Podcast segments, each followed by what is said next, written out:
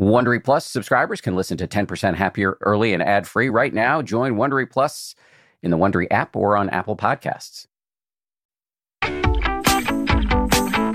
From ABC, this is the 10% Happier podcast. I'm Dan Harris. Too often, I fear the process of looking at your biases can be presented as if it's like eating your vegetables. In fact, in my experience, one of the most fascinating and rewarding things I've ever attempted to do is to take a good hard look at my own prejudices and conditioning, especially as a white man. I don't want to pretend this kind of exploration is easy or that I'm especially evolved. I still screw up all the time.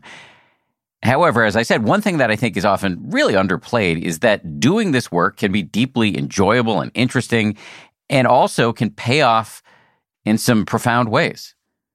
One of my most important role models here has been a guy named John Biewen, who's the host of a podcast called Scene on Radio. If you check it out, the show has had four seasons, but the seasons that have had the most impact on me are seasons two and three. Season two was called Seeing White, in which John explores white people and whiteness. Season three is called Men, in which he looks at sexism. Big hat tip here to my friend Sebene Selassie, the meditation teacher and frequent guest on this show, who turned me on to John Biewen's work. As I said, it's had a big impact on me. I was not surprised to learn that John is a meditator himself and that this practice has helped him as he's done this often humbling work. One quick audio note before we dive in. You may hear a little bit of background noise on his end occasionally. It's just some yard work, shouldn't be too distracting. And I do want to do one little item of business before we uh, get into it with John Biewen. You can join me this weekend at Love and Resilience, the Contemplative Care Summit. It's a free five day event from March 25th to 29th. It's being co presented by Lion's Roar Magazine and the New York Zen Center for Contemplative Care. The latter, the Zen Center, is run by a pair of really good friends of mine, Koshin Paley Ellison and Robert Chodo Campbell. They're Zen monks who uh, taught my wife and I to be hospice volunteers, and then we became really good friends there. So uh, go check it out. In fact, the little segment I do for the summit features both me and Bianca talking about relationship stuff. So uh, go check it out. It's free, and you can uh, sign up by visiting lionsroar.com slash care. Okay, here we go now with John Biewen. John Biewen, thanks for coming on the show. Appreciate it. Good to be with you, Dan. Thanks for having me. So I've listened to two of the big series you've done, Seeing White and also Men. They were hugely influential for me and I think incredibly well done. So I really, it's a pleasure to talk to you. Thank you. That means a lot to hear that from you. So let's start with Seeing White. It seems like to me that the I really related to the conceit as you were setting it up. Uh, you know, both of us are journalists, and you were describing your time as a journalist covering the issue of race. You always considered it to be turning the lens on or handing the mic to people of color, never thinking that, well, you too have a race. and so the whole idea, if I understand it correctly, and hopefully you will correct me here, was to take a look at white people. Uh, do I have that right? Yeah, as I say in the first episode of that series, as journalists, I think we think white journalists, and that's okay. That's most journalists, right? As white people, we think that we're covering race when we're reporting on folks of color. And that's kind of the conceit usually is that reporting about race is pointing your microphone and your camera and your gaze at communities of color, when in fact, race and racism were invented by people who look like you and me. And so, why are we not pointing our cameras and our microphones and our gaze at white people when we're reporting on racism? And let's be clear, we're not just, you know, just use the word racism and white supremacy, which is what we're talking about. So, yeah, that is the kind of the fundamental move that I tried to make in framing that whole series was to say we're going to look at race through the frame of this idea, even the idea, where did the idea come from that there are some people that we're going to define as being white? And of course, that goes hand in hand with the idea that there are black people. And then, then the other kinds of racial groups kind of got filled in later by some odd notions of racial science. But we're getting ahead of ourselves, perhaps. Not in a bad way. Um, yeah. Yeah, just to say, I really love that idea, the foundational idea of the series, and and so it leads me right to what you ended with there. Um, you know, it seems like a foundational thing to know when talking about race that it is not biologically true. It's something that was constructed by people who we would now call white. That's right. So, can you tell us what you learned on that front?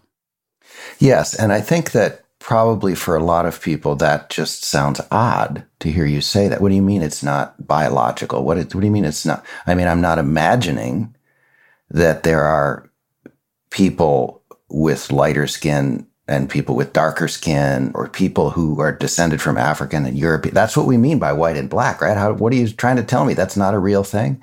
So the point is, though, that first of all, through most of human history, those classifications didn't exist. Yes, there were people, people divided themselves in all kinds of ways, much more prominently for a long time by religion or by what we might now think of as a kind of a nationality or an ethnicity or language groups and all kinds of ways that people divided themselves.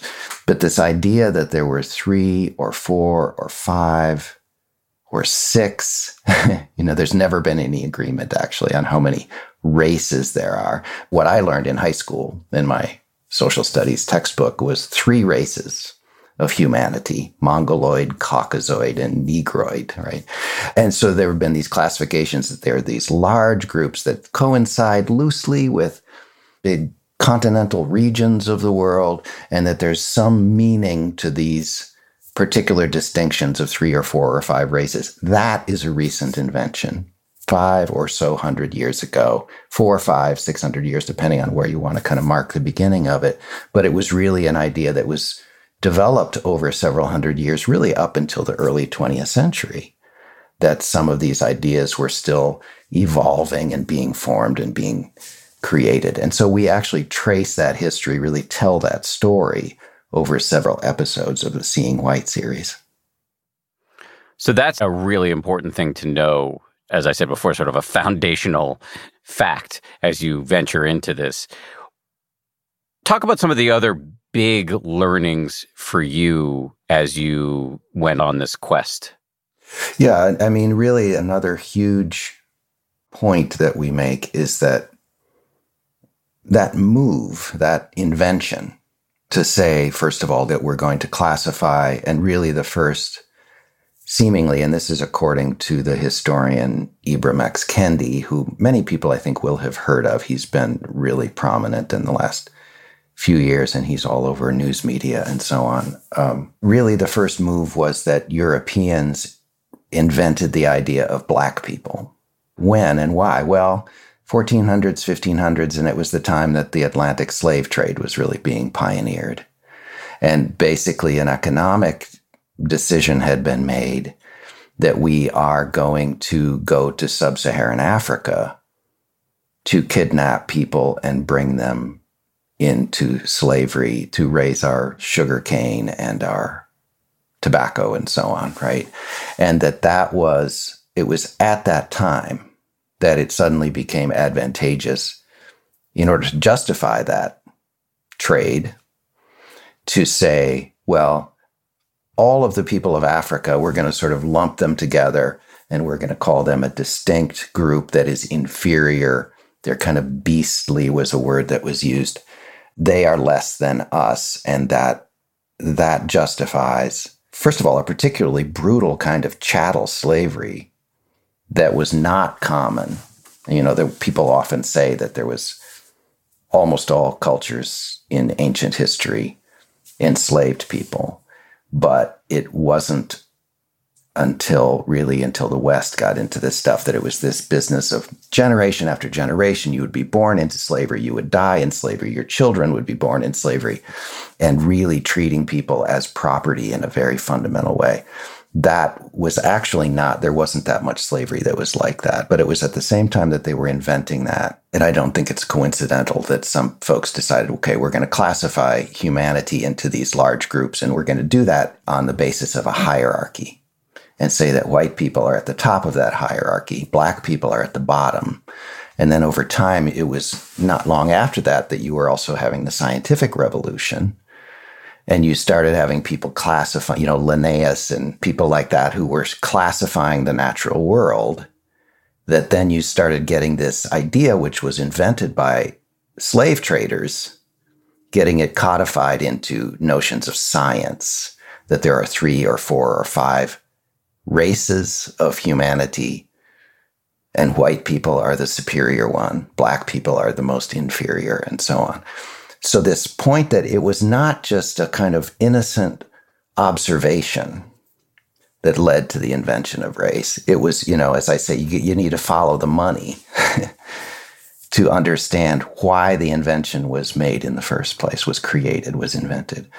And that's, a, to me, those two. Uh, facts to understand that race is a is a human invention number 1 and number 2 it was a human invention motivated by the wish to justify the brutal economic exploitation of another group of human beings i believe for me it's altered my understanding of the way that race works today and ever since yeah if i understood the points that you and the experts on the show were making correctly you can think of racism on at least two different levels. There's the level I think that most of us think about racism on, which is, you know, whatever attitudes, biases I may harbor, sort of an interpersonal racism, maybe.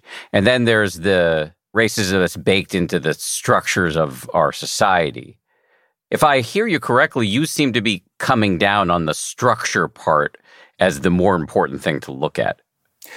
Absolutely. And that's a theme that we touch on throughout the series. I'm going to mention the name of my collaborator on that series, Chenjerai Kumanyika, who's a media studies professor at Rutgers and a podcaster and an artist and a, somebody who is steeped in understanding race, but also other forms of oppression and injustice and so on. But that's a theme that we hit on, uh, in particular, that he emphasizes again and again, we tend to think, as you say, we tend to think of racism as being an issue of individual attitudes, bigotry, prejudice, however, whatever word you want to use. But this is another point that Ibram X. Kendi, the historian, makes. We get the cause and effect backwards. I think what I grew up learning, and I think what most of us assume and what we think is the case, is to the extent that you have tangible effects of racism, discrimination, housing segregation, employment discrimination, different quality of schools that children go to based on their race to a large extent, that those things are the result of individual prejudice. And what Dr. Kendi would argue is actually the reverse is true. We started with policies and practices that advantaged white people and disadvantaged black people, and then by extension, some other people of color. And racist attitudes actually grew out of that. Well, first of all, as I said, these stories, these fictions were promulgated actually to justify these policies and practices.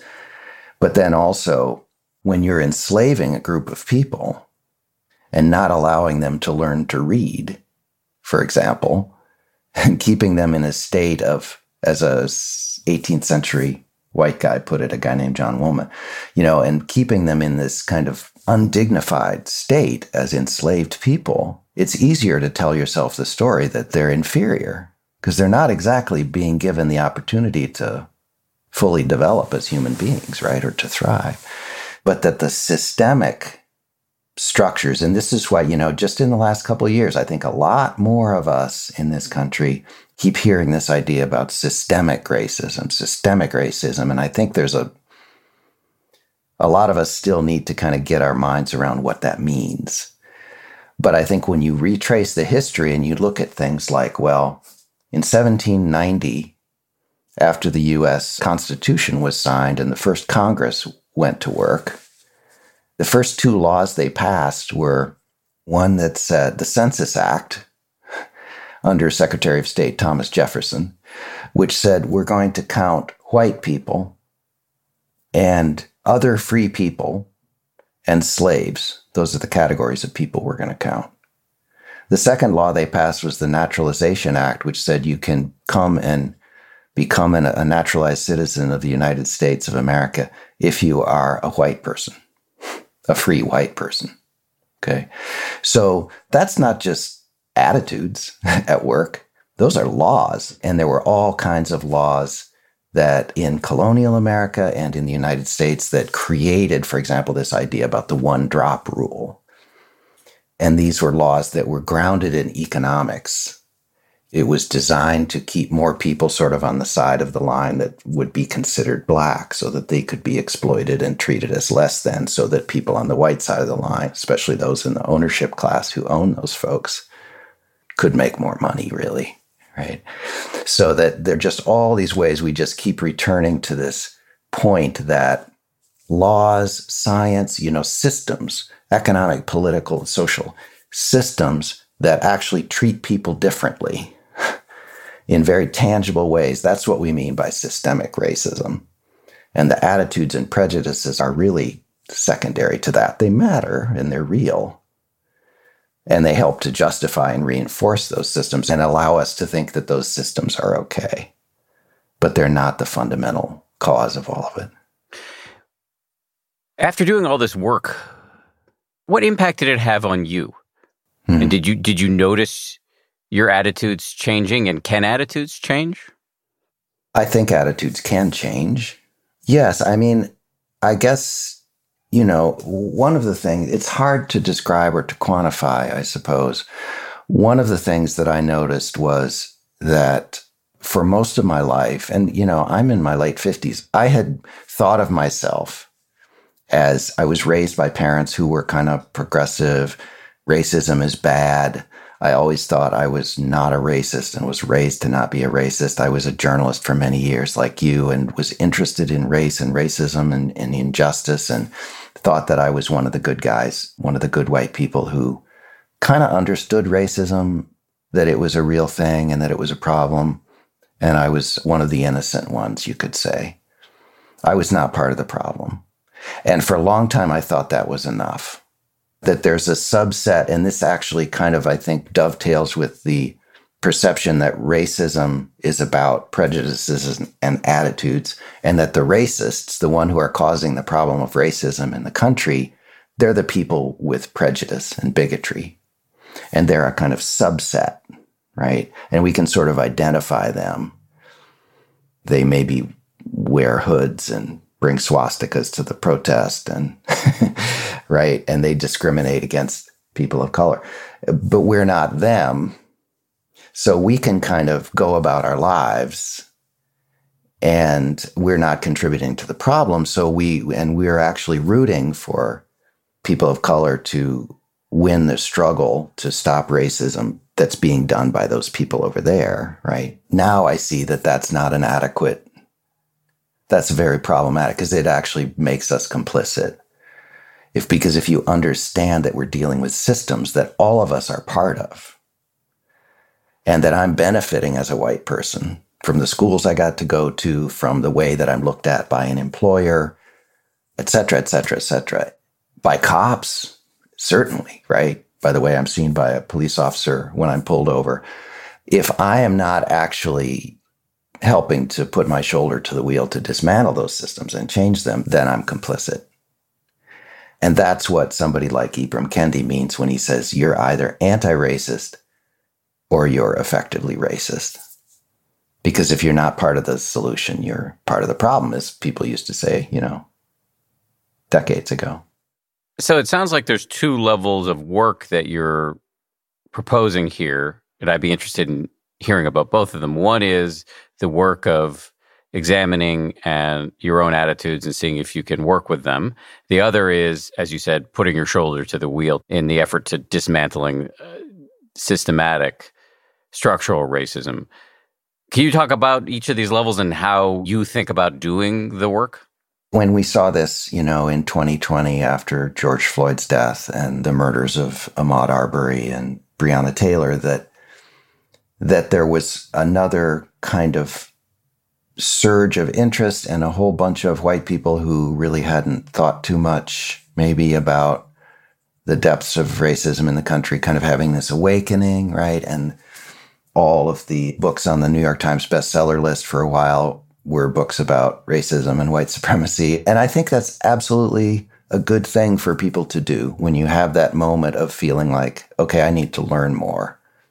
That's a good thing. And you should go do that, right? Listen to our podcast, go read those books, right? The ones that were on the bestseller list. And so there's a little bit of a paradox in a way because there's a tendency based on what I said a few minutes ago about the primary importance of systemic racism. You'd say, well, the, eh, the solution then is not individual attitudes. The solution is to change systems. But at the same time, I think we need a critical mass of people who are able to see that, the change that needs to be made. And particularly there's people with the certain kinds of power and influence that then we can change those systems, right? So that it is also true that we need more people learning. We need more people reading the books and watching the right documentary films and listening to the right podcast so that they can have these aha moments of, oh, actually, I'm understanding better how this all works. And that helps me to understand how I might be able to get involved and what it would mean for us to change these institutions and systems so that we have a more just society. And by getting involved, are you talking about voting a certain way? Are you talking about hitting the streets? What does it look like in your mind? Yeah, I think it looks different for different people. It certainly means, I would argue, voting in a certain way. So, for example, and we talk about this in the last episode of Seeing White, we talk about reparations. I think we should be having that conversation. I think we should really be looking at a profound moral debt and actually a profound economic debt that is owed to the descendants of enslaved black people. So I personally would argue for voting for people who want to have that conversation and want to move ahead with something like that. But that can take other forms too, right? That recognition of how we got to the wealth gap that we have, right? A lot of your listeners will know what I mean by that, but the fact that the average white household in America has roughly 10 times the assets of the average black household and that is explained by this 400 years of history, right? Reparations is one way to address that, but there are other ways. You know, should we consider things like a federal job guarantee? Could that inform the way we look at something like whether to cancel a whole bunch of student debt? It actually is relevant to that conversation, I think. So there are those kinds of policy things, yes, that could affect the way that we might vote. But it's everything from that to are there people in my community working on changing the institutions in my community to make them, whether it's the schools or criminal justice system or any number of other things, to make them less systemically racist? And there's is there some way I can contribute to that work? Right. It's also things like at my workplace. Am I an accomplice to my colleagues of color who are talking about discomfort and maybe the outright racism that exists in my workplace? Or am I the white person who kind of sits at the back of the room during the diversity and equity meeting and resents being there? Right. These are all, you know, and we could go on, I suppose, but those are some. There isn't one or two things that I say to white people, go do this. I think we each have to kind of find our place and what we feel like we can do. But I also do recommend you should feel okay about taking some time to learn as opposed to just saying, oh, today I understand that racism is a problem and I'm going to run out and barrel out and join the Black Lives Matter movement and or the, do the first thing that I can think to do because you may actually do some harm if you don't do a little education first. I know you're you're into meditation. To what extent was and is your meditation practice helpful in working on your own attitudes? Hmm. It's hard to say because I started daily or almost daily meditation practice about you know, 11 or 12 years ago. It's hard to say for sure that I wouldn't have been able to do the kind of journalism that I'm doing if I hadn't done that. But I will say that it seems like there's a certain kind of parallel between meditation practice and this kind of journalism or documentary work in the sense that Buddhist teachers will talk about there's a lot of talk about letting go. There's a lot of talk about willing to sit with discomfort, with hearing something, or also with kind of being able to sit and examine our narratives about ourselves and our aspects of our identity that we may be really tied closely to that we haven't really examined, right? So, so there's a, all of that feels very parallel to me with the idea, for example, of being willing to say, all right, what does being white mean to me? what piece of my identity and what are the ways I react in a kind of reflexive and negative way if somebody says whiteness is a problem in the world, right? Chenjerai, my collaborator on the Seeing White series, we open one episode actually with him saying, you know, why is it when I even just refer to a person being white, like the white person ate his cereal, just, you know, in a completely banal way, that some people just seem to kind of flinch, some white people. And I think it's that we're not used to having even uh, the fact that we belong to a racial group, having that alluded to. And we get to we get to go through life for the most part seeing ourselves and being seen but at least by other white people as individuals and being part of a racial group that may carry stereotypes with it and that sort of thing that's something that people non-white people have to live with but we don't and so that when there was a story, um, actually, Stephen Colbert talked about this at one point, where I think it was a country singer, I forget who it was, but he was in a fast food place. And the young black worker who was just giving him his food when it came out said, Oh, this, the, the white guy there, this, that's his. And this country singer got very upset and made accusations of racism. How dare you allude to the fact that I'm white? so, what's that? that reflexive response, that's an example, right, of the kind of thing. What's at work there? And rather than lashing out and say, How dare you call me white? To just say, Oh, person called me white. I guess, you know, I would certainly tell that this food is for that black guy there, right? If there are multiple people. And to just learn to sit with it and not react and to be vulnerable, be willing to hear things that are uncomfortable, et cetera, et cetera. You've now taken a deep dive into at least two of the most sensitive aspects of modern life. And I'm just curious have there been moments for you where you've been really uncomfortable, maybe even defensive or angry? And in those moments, did you find that having a practice of looking at your own mind systematically and being able to watch thoughts come and go? And do you find that that practice was useful when the rubber hit the road? Yes, and yes.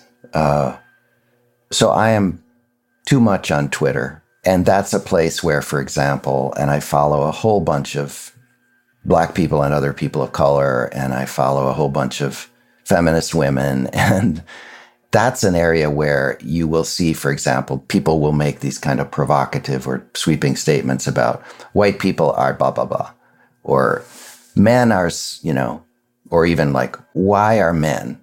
That's an actual tweet that you'll see. Why are men? Question mark right? Where they're just, the question is, it's a kind of like men are a mess and why do we have to deal with them on the so right so i can certainly in those moments. In fact that's its own hashtag too not all men which is the kind of standard response to that which is what i am certainly capable of feeling. Like it's don't lump me in with all those you know those bad guys or the case of racist white people. And I have learned, first of all, what you learn in Black Twitter, for example, is, or in feminist Twitter, don't respond that way. Or as people say, it's not about you personally, that tweet. If you feel like it's not about you, then it's not about you. Take a breath and move on, right? Um, so that, yes, absolutely. There's a conversation in Seeing White where Chenjerai Kumanyika asks me, he says how important it is to you to be white or you know i can't remember that's not the exact phrasing but something like that and actually we then we took another whole episode to kind of address that question and to but yes i certainly have experienced discomfort and it's absolutely been helpful to me again and again and again in fact every day many many times it's helpful to me to be both in this work and just in in life to be able to just say, ooh, that didn't hit me right, or I'm reacting to that thing. Let's just take a moment. I see myself reacting to it, but I don't need to do anything about it. I can just take a breath and let that go. Absolutely all the time. yeah, it's absolutely priceless, that capacity. And it's certainly not the case that I, that it does it for me all the time or that I'm successful, quote unquote, at that all the time. But it's absolutely helpful. Much more of my conversation with John Biewen right after this. This show is brought to you by BetterHelp. I got to tell you, I feel so much better when I talk about my anxiety instead of keeping it bottled up. There's an expression that I first heard from the great researcher and also Zen practitioner Robert Waldinger never worry alone. Our temptation many times is to keep it bottled up, but the data really show that the people who do the best in life, who live the longest and are the happiest, have strong relationships with people with whom they can talk about whatever's going on in their lives. And for me, therapy is part of that. If you're thinking of starting therapy, you might give BetterHelp a try. It's entirely online, designed to be convenient, flexible, and suited to your schedule.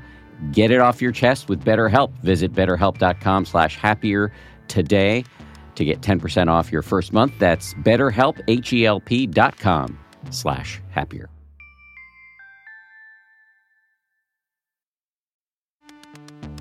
You can count on T Mobile to help keep you connected after investing billions to light up their network from big cities to small towns. T Mobile is America's largest 5G network.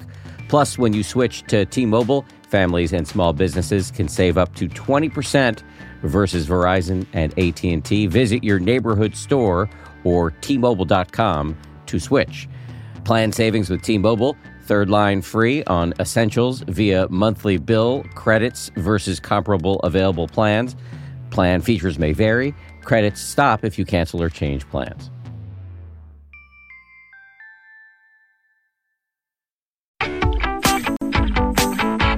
One of the things that I like the least about myself is um, how defensive I can get. Mm. Um, yeah, and it, it and I've been you know meditating for about as long as you have, and written books about it and still get caught up, uh, just wrapped around the axle on this stuff when it comes up, and just some deep desire I have, like to be, as you, you use this phrase, you know, be one of the good guys, and I'm desperately trying to tell myself a story that I am, and then when it shows up that I'm not, it's like I can't handle it. Um, one of the things that really helps kind of deflate my defensiveness is to see that my thoughts are just part of nature, that we evolved for bias. We evolved to sort of quickly categorize things and people. And that can be helpful as, you know, cognitive shortcuts to navigate the world. So we're not having, having to figure everything out afresh all the time. But it could also be deeply damaging to yourself and to others if you're, you know, and dehumanizing if you're just telling yourself a really quick and inaccurate story about people and then treating them a certain way as a consequence of that. And just to see that we don't have to take our thoughts so personally. We can view them as, you know, I didn't order up these racist thoughts. And so I not only don't need to act on them, but I also don't need to tell myself a whole story about how I'm irretrievably rotten. So does any of that make sense to you? Totally. And in fact, you use the exact phrase that I like to use in this context, which is don't take it so personally. I think that's so often what people are reacting to is that if I say, for example, whiteness has been a force of injustice in the world and really nothing else. Oftentimes, what people hear when you say that is, you're saying that I'm bad because I'm quote unquote white because I'm a European American. And actually, that's not what I'm saying. That's not what I'm saying. It's not about you, actually. I'm saying that whiteness as a concept really, as we'd said before, was invented for the purpose of creating a hierarchy among human beings. I didn't do that. I do benefit from it, but I didn't do it. So there's no reason for me to feel bad personally, guilty for having been born into that system. But it also doesn't hurt me to acknowledge the truth of that statement. It's not about me. And so I think that is, yes, exactly what you said. So, so not only were we wired to make sorts of those shorthand distinctions, okay, these are the people in my group, those are the people in the other group, but then the way that that wiring got applied to these ideas about people in these quote unquote races, we didn't create that either, but that, you know, we grew up swimming in that water right? So that, yeah, I think we should be willing to go easy on ourselves personally when we notice ourselves with these, you know, thinking in these kinds of patterns. But at the same time, doing all we can to learn to see ourselves doing it so that we can let it go and not act on it. One of the things I really like about the Buddha's approach um, is that he very much aims his message at the pleasure centers of the brain. You know, it's a uh, yes, meditation's hard, but it will make your life better because you're suffering, whether you're aware of it or not. So, what's the self interest in doing this work, looking at your biases, but whether it be, you know, your race based biases or, as again, we'll discuss in a minute, your biases when it comes to sex and gender? Why do it given how hard it is? yeah. Well, for me, I guess the um, the motivations have to do with wanting to be a better person in the world. and in fact, I interviewed a white woman who's a philosopher at the University of North Carolina, Charlotte, and she's written a couple books on whiteness. And I can't remember how in our conversation we came around to this kind of question. And she said something like, you know what? I'm raising children and I don't want them to be monsters that actually chokes me up now to remember, you know. Um, and I, I just it had such an impact on me, right? Because that's I don't want to be a monster, and I don't want my children to be monsters. And when you recognize the depth of the injustice in our society that flows out of white supremacy, yeah, I don't want to be part of that. It's kind of like saying, you know, I'd rather not be a Nazi if I'm living in Nazi Germany. So, yeah, and people may react like, whoa, you're calling me, you know, no, I mean, it's an analogy, right? And another thing that's related is just that to me, I just feel more content when I feel like I am living with the truth, when I'm telling the truth, when I'm hearing the truth. And there is so much lying and gaslighting and misinformation and disinformation in our historical moment now, but actually throughout human history and throughout the history of our country. We don't tell the truth all that often about who we are, who we were, who we are, what's really at work, what our society is really like. And there's a comfort of a certain sort for me when somebody says something that feels true, or when I say something, certainly when I say something that feels true. So the other thing I would say is that just another layer to it is that that I re- actually really do think that we all have something to gain if we could build a society that's more fair and just. Yes, white people, and I've said this over and over again, that white people benefit and gain advantage from white supremacist systems and so there is a sense in which we have to give up. We have to give up power. We have to maybe give up some advantages. But I think at the same time, most of us would gain benefits if we lived in a society that treated people better and that uh, that didn't have all this injustice and pain and suffering that comes from those hierarchies and those systems yeah, to me, there's layers of reasons that feel like self interest to me. Yes, to all that. And I think I would add on top of it, like, uh, I don't know if I'm going to be able to articulate this well. Here, I'm talking about bias, not only as it relates to race, but also all bias. Um, you know, it can be sexism, it can be ageism, it can be the way bodies look. For me, I can, one of the more humiliating things I've learned about myself is I can kind of place much more importance on people who are in power as opposed to people who are junior. So lots of kinds of sorting mechanisms that the mind does that are hard to look at, but I think worth looking at. One, because there is a kind of pleasure, although maybe at times perverse pleasure in like seeing what your mind is actually doing.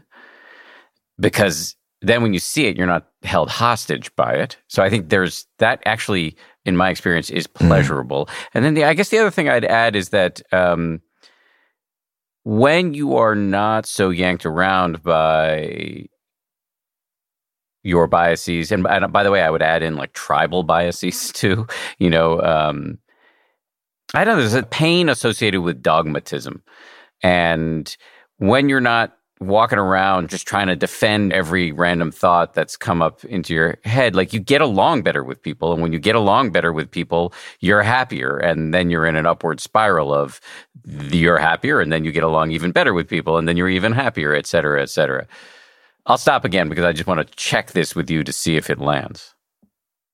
Absolutely.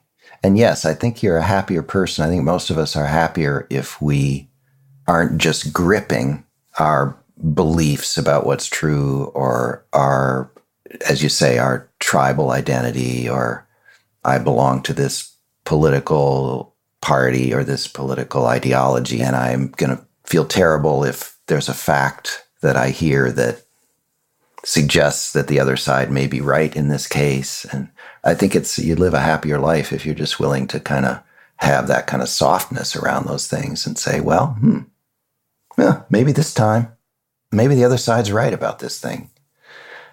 You know, um, yeah, yeah, absolutely. That rigidity, those kinds of uh, that, there's a lot of pain in that, and it's a lot a source of I think a lot of our divisions is that people are holding really tight to what they think is true and what they want to be true so that they can be right and the other guy's wrong all the time.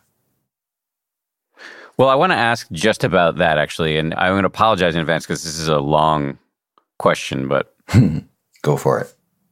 So, I've spent the last couple of years really trying to systematically examine my own biases, which is in part why your podcast has been so meaningful to me because you've done way more work than I've done. So I, I guess get you know kind of steal from you. Um, eh, one of the areas of of my own bias that I've really tried to take a hard look at is is the aforementioned tribal bias. I'm a journalist just like you, and I've spent my whole career really working on the capacity to be fair you know, I've interviewed murderers and cult leaders and terrorists, and and I, I, certainly don't agree with them, but I believe that I have the capacity to be fair, or at least I believed that. But I'm also, you know, a human being who was raised by parents who had views, and in my case, they were, you know, sort of arch liberals, and I can't not bring. There is no such thing as perfect objectivity. That's a fiction perpetuated by some in our profession, and I've really tried to do the work of the last couple of years of listening to podcasts and reading and following on Twitter people from all different parts of the ideological spectrum. You know, the far, far left, which I can, you know, sometimes have a little trouble relating to, not so much the far right, but center right folks, thoughtful center right folks. And I found that it makes more complicated my efforts to look at stuff around racism and sexism because there's some heterodox views that you run across, some not very politically correct views, some aggressively politically incorrect views because these folks are pushing back against what they view as a sort of a cancel culture or a religion or dogmatism of the left. And it comes from interesting people. You know, I've been following this cadre of black intellectuals Glenn Loury, Thomas Chatterton Williams, John McWhorter. And, you know, they really kind of take issue with a lot of the stuff that you've been talking about here, you know, the notions of white supremacy and that somehow the whole country is even post the Civil Rights Act, totally, you know, incurably racist, et cetera, et cetera. And so I wonder what kind of criticisms do you hear of your work and, you know, which of them do you take seriously? Hmm. Um, well, you know, as you know, podcasts are almost purely have self-selecting audiences. so I think that I probably get less critique and pushback than I would get even if, you know, I worked in public radio for a long time. And I think there was probably a broader audience for my work in the, say, NPR, the public radio system, than there is now. There are people who choose to listen to this.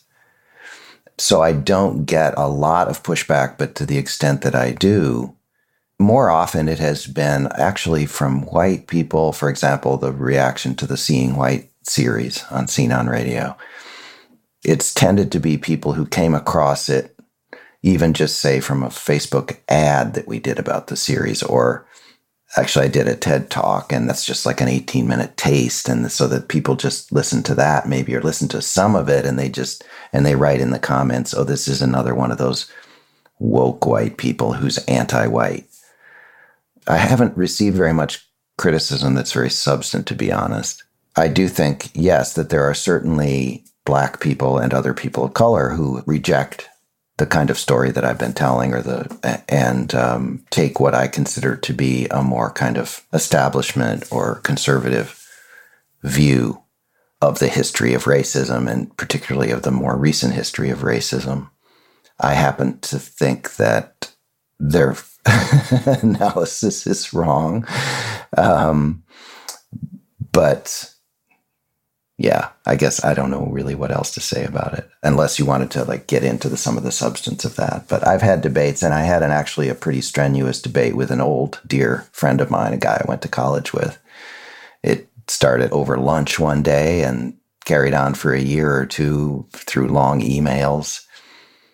And I think some of those analyses don't do justice to really how pervasive the systemic injustice and the systemic hierarchies and so on are at work. And they often, to my mind, kind of blame the victim by saying there are some familiar tropes like, well, Japanese Americans, they were hated and they were discriminated. There was prejudice against them, but they've done so much better. Why can't black people do that? And I just think that just doesn't do justice to the profoundly different experience and the different history between Japanese Americans and black people who were enslaved for 240 years and then released from slavery with nothing and sent out into a hostile world, etc., etc., with racism still very much at play for many, many decades after that. So, yeah, those are the kinds of reactions I have. Yeah, the model minority argument is uh, is tough. One last question along these lines, and then I want to dive into the the men series. You use the term white supremacy a lot. I, I think it's interesting. This is something I've talked about quite a bit with a, a friend of mine who's been on the show a bunch, Sebene Selassie. We've I'll have to check with her before I include this in the podcast because these have been offline conversations. But, you know, I can see kind of two sides to this argument about that term. I think it's technically accurate, hard to argue with the accuracy of it. On the other hand, as a previous guest on the show, Loretta Ross has remarked, it can be tricky when you take terms from academia and try to inject them into the mainstream conversation because in mainstream conversation, white supremacy means something pretty specific, which is the people from Charlottesville. And so I'm just wondering, like, how useful is it to use that term given that the very people you most want to reach are most likely to be triggered by it? Mm. It's a fair question. And I think for somebody who listens to the 14 part series, on our podcast, Seeing White, you know, we're sort of taking folks on a journey to the point where that term, I think, means something different. You're right. I notice now, if I listen to the first episode of Seeing White, that I use white supremacy in the way that I have usually understood it for most of my life, which is that you're talking about people in hoods and swastikas, right? That are open, overt racists. And that's where that term that term gets applied. But I think, yeah, if you understand more of some of the kinds of things that we've been talking about, that really it comes to mean something both more benign or more, let's see, more ordinary but also more pervasive, which is that we have entire systems that advantage white people and disadvantage black people and other people of color. And that's what we mean by white supremacy. So to me, it's there is a process, I think, of redefining it and bringing people along to a different understanding of what the word means. But then it feels like the right word to use once you understand it that way. So you're right, I'm doing that. I can't imagine that there are some people, and people do have that reaction, I think, with some justification, which is that when they hear somebody like me or like a black academic or activist say that the United States is a white supremacist country, that you're taking this understanding, which is the Klan, and you're saying that that defines this country, right? And that people react against that, understandably. But it's more complicated understanding of what the phrase means. Let's talk about the series that you did after Seeing White called simply Men. You went from the frying pan into the fire. Uh, why, why did you lo- uh, go into men after seeing White? Well, part of it was the timing. I didn't know what I was going to do after seeing White, and I had some, know, I was had a few ideas of what might happen, but it was actually, and there were a couple of people, always women, who at the time that Seeing White came out would send me an email or tweet at me or something and say, "Why don't you do something like this about sexism?" patriarchy. And I kind of just put that thought off to one side. I didn't feel necessarily immediately moved to do it. But then it was the fall of 2017 and Harvey Weinstein happened and Me Too movement blew up. And uh, at that moment, I just decided, okay, okay, and and uh, decided that it would be constructive and interesting, and uh, and that I would learn a lot in the process of doing something modeled very loosely on seeing white, but just taking this approach that says, rather than, for example, looking at a more kind of contemporary journalistic look at how does sexist culture work in the modern workplace or something like that, to look at how long have we had this idea? Have have human human beings always sort of had this structure in which men are usually kind of in charge of everything? Or when did that start? How did it start? How did that?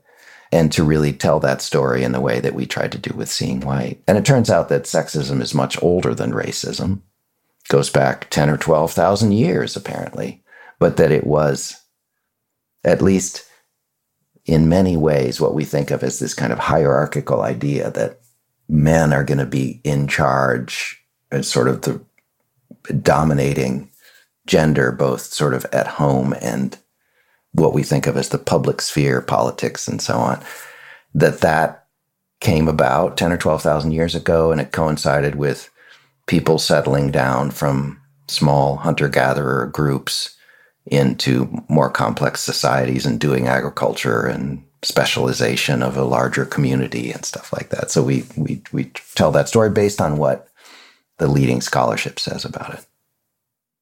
So the leading scholarship, if I have this right, says that when we were sort of hunter gatherer, more nomadic, there was more equality because everybody needed to pitch in and women had a you know there was some specialization. Men might have been doing more hunting women might have been doing more gathering but the women had apparently from what we can tell a lot more input. And then when we settled down into agrarian culture that was the moment men seized to systematize supremacy. Yes, that's a that's a short version. And that's right. When you had for most of human history, and it's funny to say that now because most again, there's all these shifts that have to take place in your mentality because uh, for most of us if i use a phrase like most of human history i'm not even going back very far i might be thinking about recorded human history but if you really talk about human history, you're talking two or 300,000 years, is what the scientists believe now that uh, Homo sapiens have been around. And for most of that, that time, people lived in small groups of what we now call hunter gatherers or foragers. And they were usually 20 or 25 people at the most, kind of roaming around together. And most of the decisions were made on a kind of consensus basis. There's no indication that those little groups had a male chief usually or something like that. It was a and and there are hunter gatherer groups to this day in some parts of the world that is that's one of the ways that people can look at this question is to see that it tends to be people sitting around the fire at night and deciding well where are we going to go next and who's going to do what and right and as you say there might be some division of labor along gender lines but also a lot of things are sort of people did things together.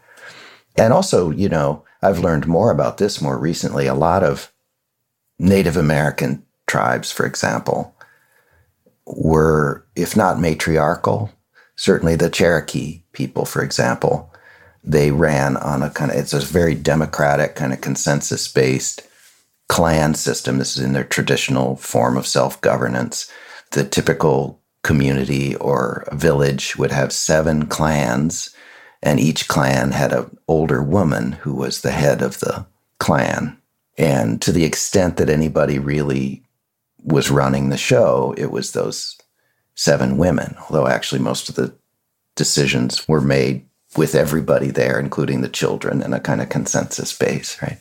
So that, yeah, it just was not the case that men ran everything until about 10,000 years ago. And then it became quite widespread, in part based on, you know, colonialism and societies that were ran that way, dominating others and imposing that uh, structure onto other societies. And it kind of spread around the world. That's what people think.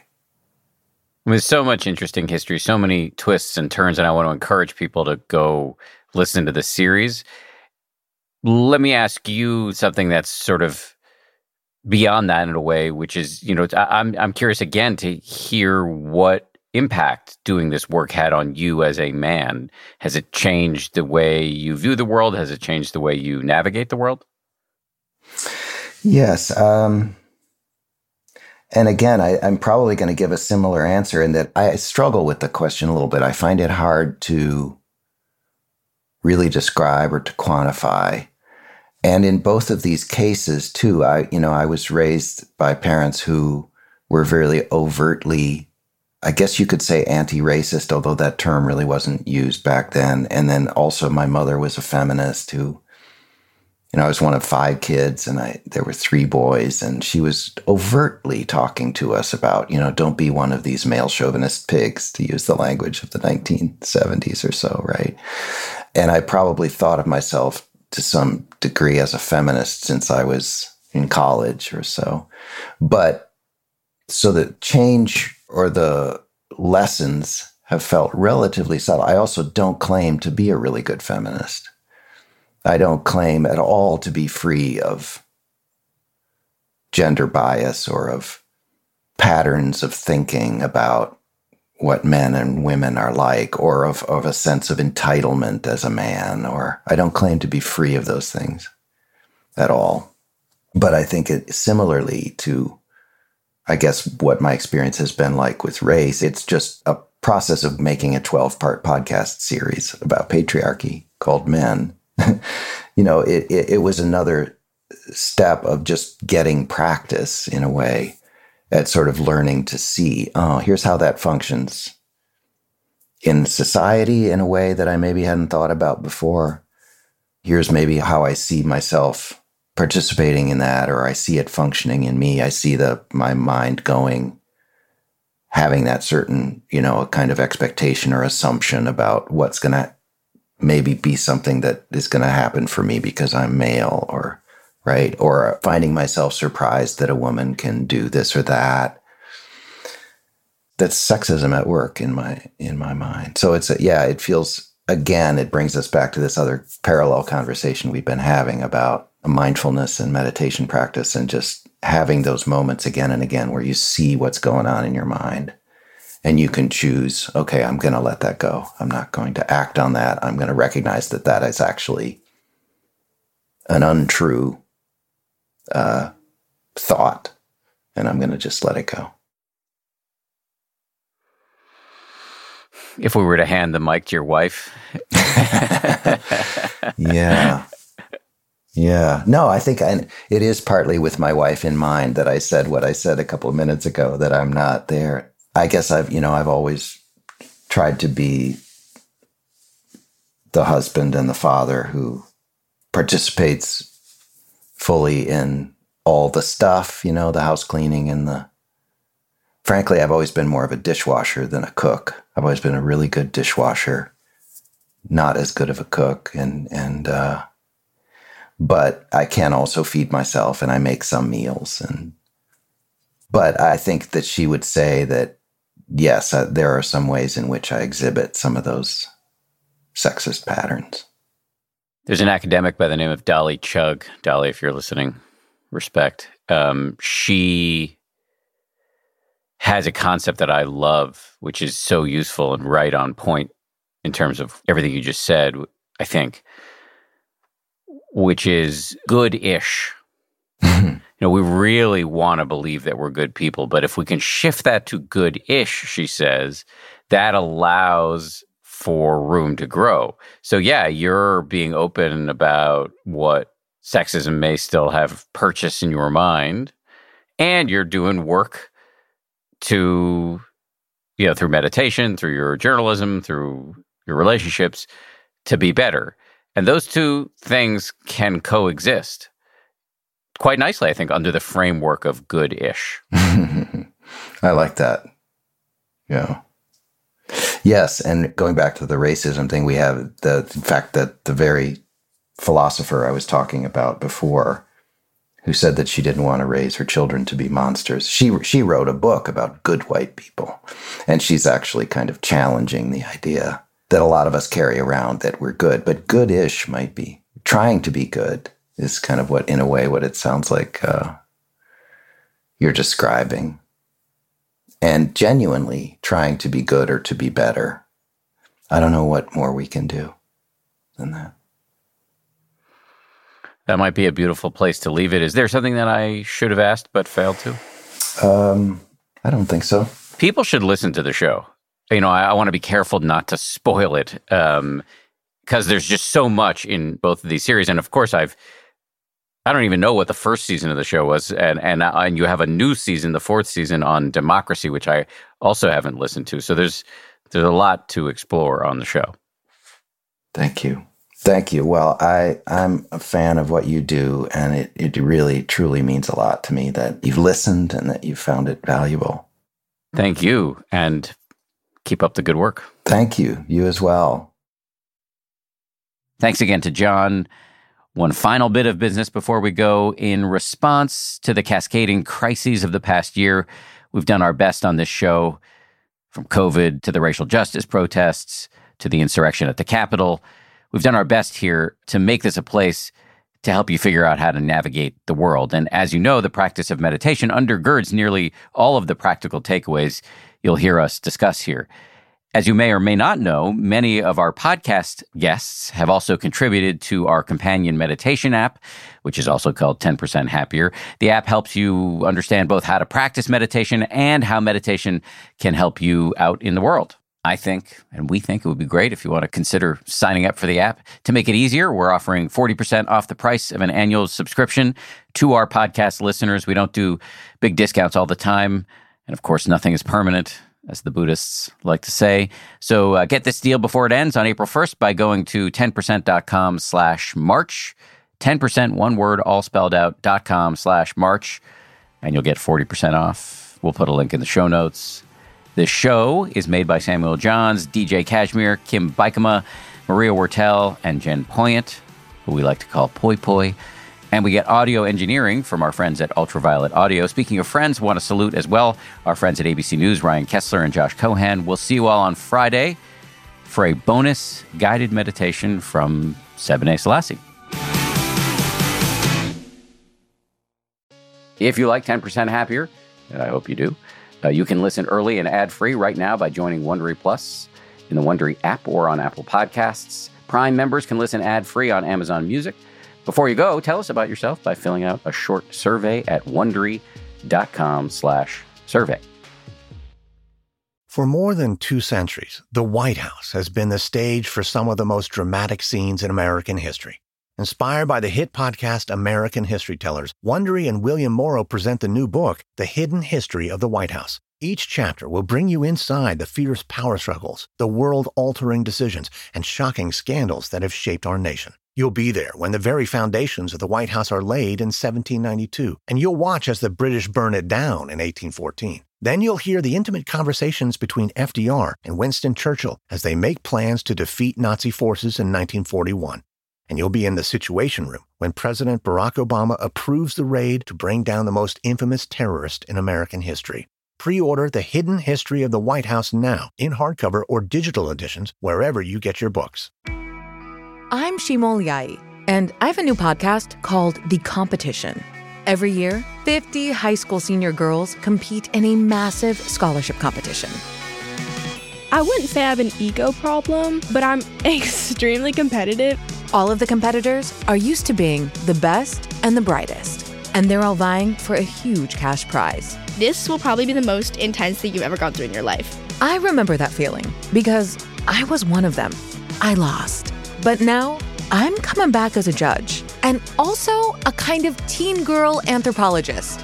Because if you want to understand what it's like to be a young woman in America today, the competition's not a bad place to start. Hopefully, no one will die on stage tonight. From Pineapple Street Studios and Wondery, this is The Competition. Follow The Competition on the Wondery app or wherever you get your podcasts. You can listen to The Competition early and ad-free right now by joining Wondery Plus.